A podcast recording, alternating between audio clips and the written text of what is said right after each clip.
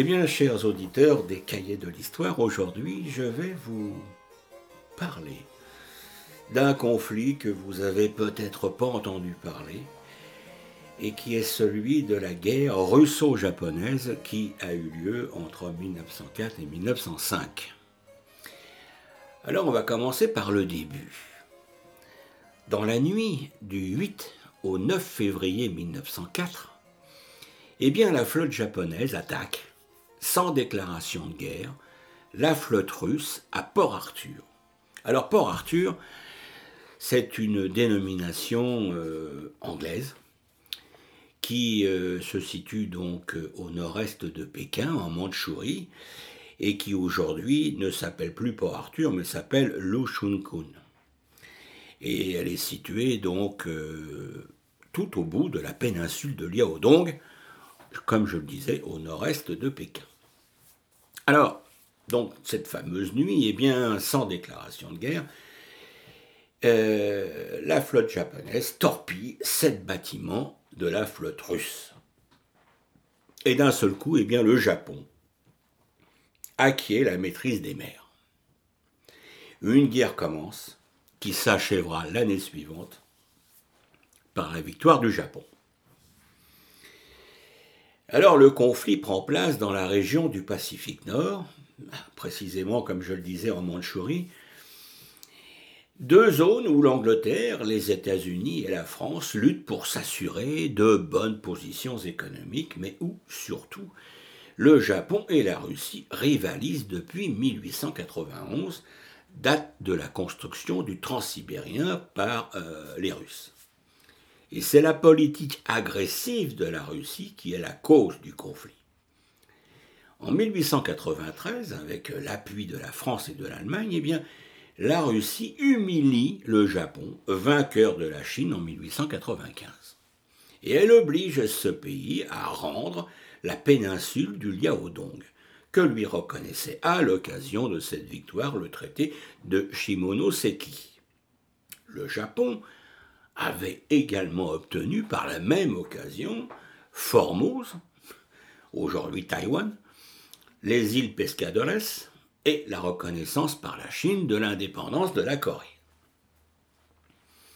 En 1896, par un accord secret avec la Chine, eh bien, les Russes garantissent le territoire chinois contre les agressions extérieures et en retour, eh bien, obtiennent la concession du chemin de fer qui traversera la Mandchourie à partir de Harbin jusqu'à la mer.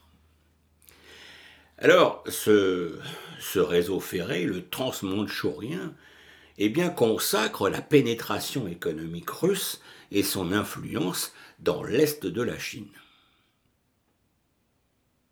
Lorsqu'en 1897, l'assassinat de deux missionnaires allemands aboutit à la cession du territoire de Kiaocheu à l'Allemagne par un bail de 99 ans, eh bien le tsar Nicolas II exige un bail de 25 ans pour la partie sud du Liaodong, y compris bien entendu le grand port de Port Arthur. En 1898, la Chine concède à la Russie le bail de Port Arthur avec le droit d'y établir une base navale. Enfin, en 1900, le soulèvement national chinois des Boxers, en réaction contre les pays étrangers présents, est écrasé par une intervention militaire de huit grandes puissances européennes à laquelle eh bien, la Russie participe.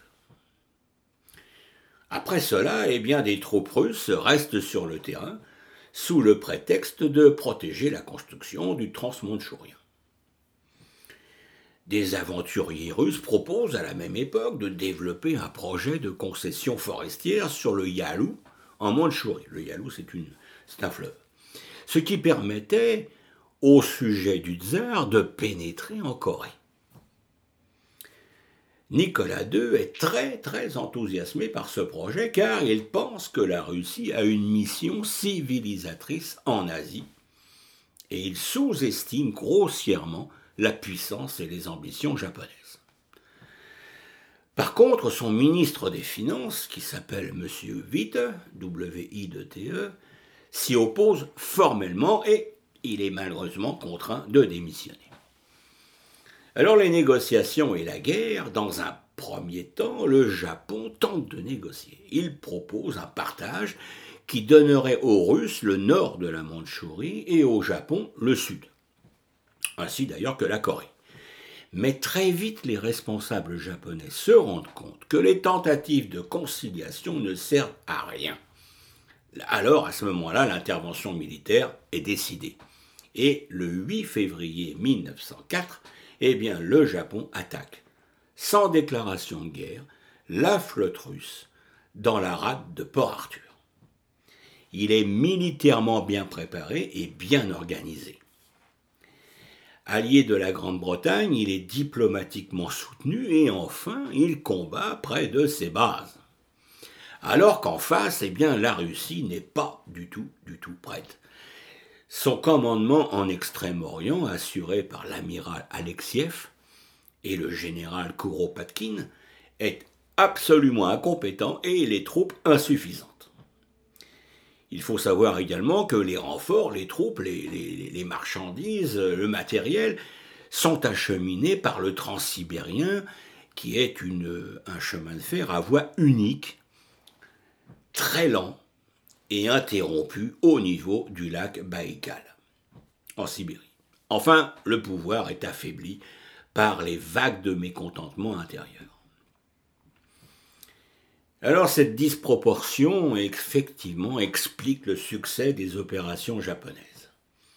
Défaite russe à la bataille de Liaoyang entre le 24 août et le 5 septembre 1904, défaite russe également au fleuve Chao entre le 5 et le 18 octobre 1904, ainsi qu'à Mukden du 21 février au 10 mars 1905, qui font reculer l'armée russe dans le nord de la Mandchourie, tout près euh, des frontières de la Russie sibérienne. Les 27, 28 et 29 mai 1905, eh bien, la flotte de l'amiral Zinovi Rojdestvenski qui est venu de la Baltique, on va en reparler après, euh, avec beaucoup de difficultés pour tenter de sauver Port Arthur, est anéanti au cours de la bataille au détroit de Tsushima. Nous allons y revenir plus tard. La Russie est désormais obligée de négocier.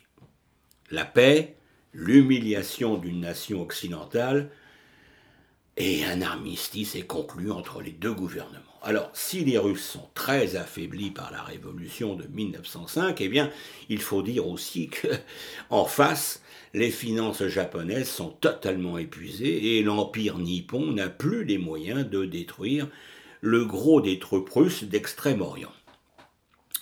Avec la médiation du président américain Theodore Roosevelt, eh bien, une conférence de paix est organisée à Portsmouth aux États-Unis, le 5 septembre 1905. Les clauses du traité signé à cette occasion contiennent les stipulations suivantes. La Russie doit reconnaître la prééminence des intérêts du Japon en Corée. Elle doit céder à son vainqueur son bail sur la péninsule du Liaodong et la base bien sûr de Port Arthur la voie ferrée au sud du Shandong et la moitié sud de l'île de Sakhalin. Et les deux pays, eh bien, d'un commun accord, s'engagent à restituer la Mandchourie à la Chine. Et malgré l'insistance du Japon, eh bien, aucune indemnité de guerre n'est prévue. Alors, cette guerre est un véritable coup de massue pour le gouvernement russe qui ne s'attendait absolument pas à une défaite. Et l'humiliation des premiers revers a contribué à précipiter un événement qui aurait eu lieu de toutes les façons. La révolution de janvier 1905, révolution populaire. Du côté japonais, en revanche, eh c'est un véritable triomphe, car, pour la première fois dans l'histoire du monde, eh une nation occidentale est vaincue par une nation asiatique.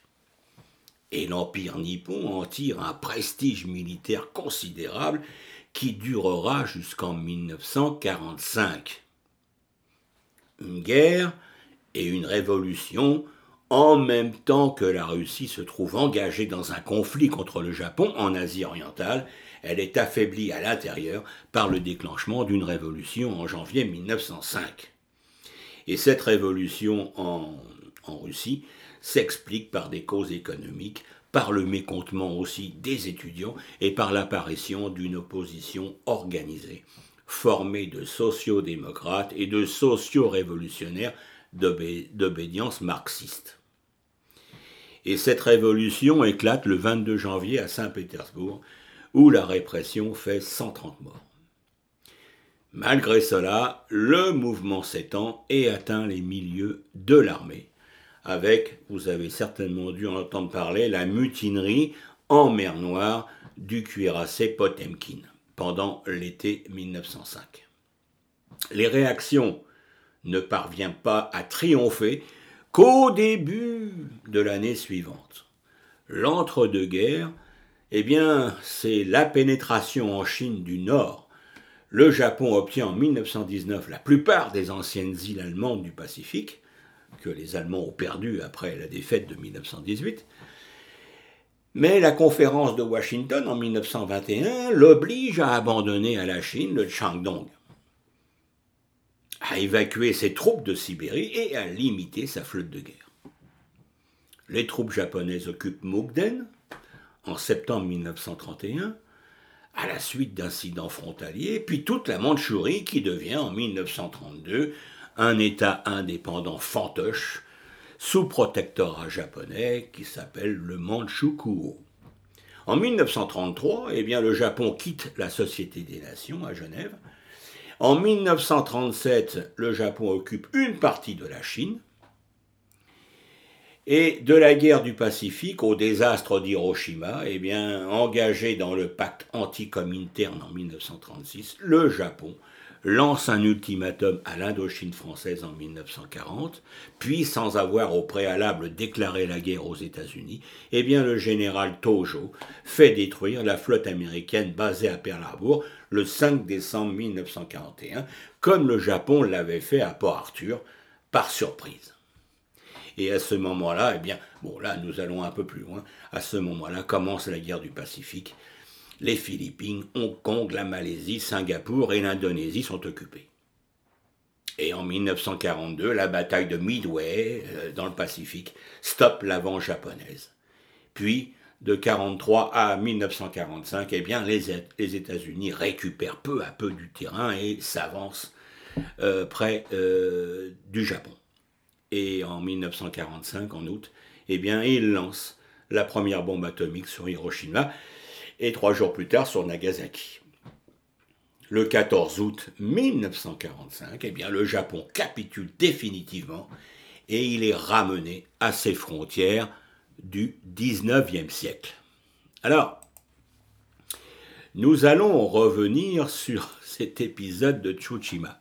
Alors, euh, je vous ai parlé de la bataille de Tsushima. Euh, on va en revenir parce que c'est une, c'est la flotte de la Baltique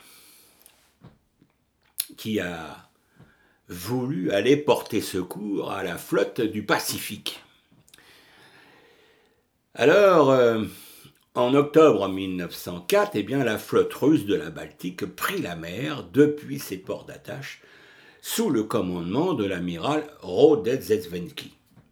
Et il lui faudra plus de six mois, vous m'entendez bien, pour atteindre la Mandchourie et se joindre à la guerre contre le Japon. Alors, bizarrement, pendant qu'elle traversait encore la mer du Nord, eh bien des rumeurs se répandirent concernant une attaque par des torpilleurs japonais, et les cuirassés russes réagirent en tirant sur des bateaux de pêche anglais près du Doggerbank, tuant au moins sept pêcheurs. La Grande-Bretagne, indignée, envoya ses propres cuirassés filer la flotte russe tandis qu'elle traversait le golfe de Gascogne. Et là, la flotte russe de la Baltique eh euh, se divisa pour passer. Une partie passait par le canal de Suez et l'autre partie pour contourner le cap de Bonne-Espérance au sud de l'Afrique. Et les deux moitié de flotte se réunirent dans l'océan Indien et poursuivirent leur route jusqu'à l'Indochine française, où la flotte de la Baltique s'arrêta une fois de plus pour se préparer à la bataille. Et partant ensuite pour le port russe de Vladivostok en Sibérie, eh bien la flotte de la Baltique approcha du détroit de Tsushima entre la Corée et le Japon.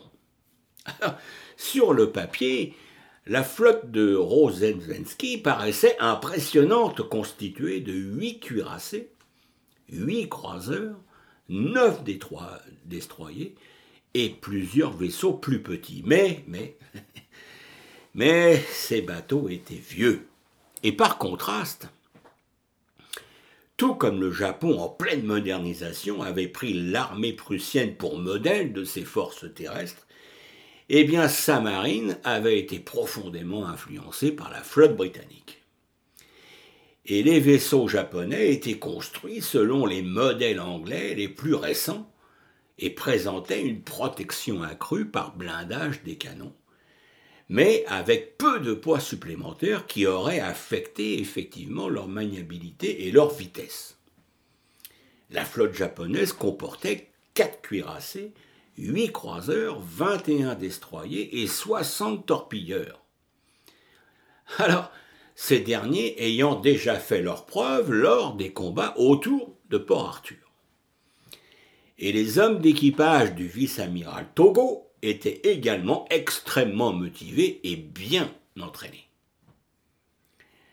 Alors, pendant l'après-midi du 27 mai, tandis que la flotte russe naviguait en ligne avec le vaisseau amiral, le Suvorov, à sa tête, eh bien, le vice-amiral Togo tira le meilleur parti de la vitesse supérieure de ses bateaux. Et dans une manœuvre digne de Nelson, il traversa la tête de la flotte russe et la soumit à un feu roulant complètement dévastateur. Ayant formé la barre du T, il tourna alors ses navires pour naviguer le long de son flanc et la soumettre à d'autres tirs. Les obus japonais pleuvaient sur les vaisseaux russes mal protégés. Et la bataille continua jusqu'à la tombée de la nuit. L'amiral Rodzenvensky avait été blessé et trois cuirassés russes avaient été coulés. La flotte de la Baltique, meurtrie, essaya alors de se retirer, mais, mais le vice-amiral Togo envoya ses torpilleurs, plus petits, achever les vaisseaux sévèrement endommagés des Russes, laissant tomber des mines devant eux, tandis qu'ils tentaient de s'enfuir. Seul un croiseur et deux destroyers russes réussirent à atteindre Vladivostok. Le reste de la flotte fut coulé ou capturé, et quelques dix mille marins tués ou blessés contraste frappant, les Japonais avaient perdu à peine 1000 hommes et seulement trois torpilleurs. Alors, leçon apprise et désapprise, Tsushima mit précipitamment fin à la guerre russo-japonaise. Et en septembre 1905, lors de ce fameux traité de Portsmouth aux États-Unis, eh bien, la Russie accepta de se retirer de Port Arthur et de la Mandchourie. La Corée tomba dans la sphère d'influence du Japon et ce dernier maintint également un contrôle étroit sur la Mandchourie. Mais elle ne ferait officiellement partie de l'empire d'outre-mer du Japon qu'en 1931. Et cette guerre, cependant, modela le monde du début du XXe siècle. La défaite de la Russie ébranla encore le gouvernement du tsar et une révolution se produisit à la même année. Et si cette révolution échoua à renverser le régime tsariste, il ne faudrait pas longtemps avant qu'une autre le balaye complètement et conduise à l'établissement du régime soviétique. La victoire du Japon lui permit de se considérer comme l'égal d'autres grandes puissances et il exigea le droit d'établir son propre empire. La militarisation de la politique japonaise s'ensuivit, culminant dans l'attitude agressive du Japon dans les années 30, qui entraîna bien entendu la guerre dans le Pacifique. Et la défaite de la Russie encouragea également d'autres factions nationalistes asiatiques à croire que l'impérialisme occidental pouvait être combattu et vaincu. L'illusion de l'invincibilité militaire de l'Occident, établie pendant 200 ans, avait volé en éclats et cela porterait ses fruits, notamment pendant la Seconde Guerre mondiale. Et la route qui mena à la guerre du Vietnam peut être considérée comme ayant un certain rapport avec les événements de Tsushima. Sur le plan militaire, eh bien, la guerre russo-japonaise révéla les terribles dégâts qui pouvaient être causés par la guerre retranchée moderne, aucun des deux camps n'obtenant davantage clair en dépit d'énormes pertes humaines. Des observateurs britanniques et allemands y avaient directement assisté, mais la conclusion qu'ils en tirèrent fut que toute guerre future devrait être gagnée dans les premiers mois. Et ils croyaient que l'incompétence des Russes et le manque d'expérience des Japonais avaient conduit à l'impasse. Erreur que ne répéteraient pas les autres armées occidentales qui utiliseraient mobilisation rapide et manœuvre initiale pour déjouer leurs adversaires avant de risquer d'être entraînés dans une guerre de tranchées. En d'autres termes, une telle catastrophe ne se reproduirait certainement pas en Europe. Ils se trompaient lourdement. Eh bien, nous allons en rester là avec ce, ce conflit russo-japonais de 1904 et 1905 J'espère que cela vous aura beaucoup intéressé et que vous aurez appris quelque chose aujourd'hui. Eh bien, chers auditeurs des cahiers d'histoire, je vous laisse et je vous dis euh, rendez-vous la semaine prochaine pour une autre histoire. Merci. À bientôt.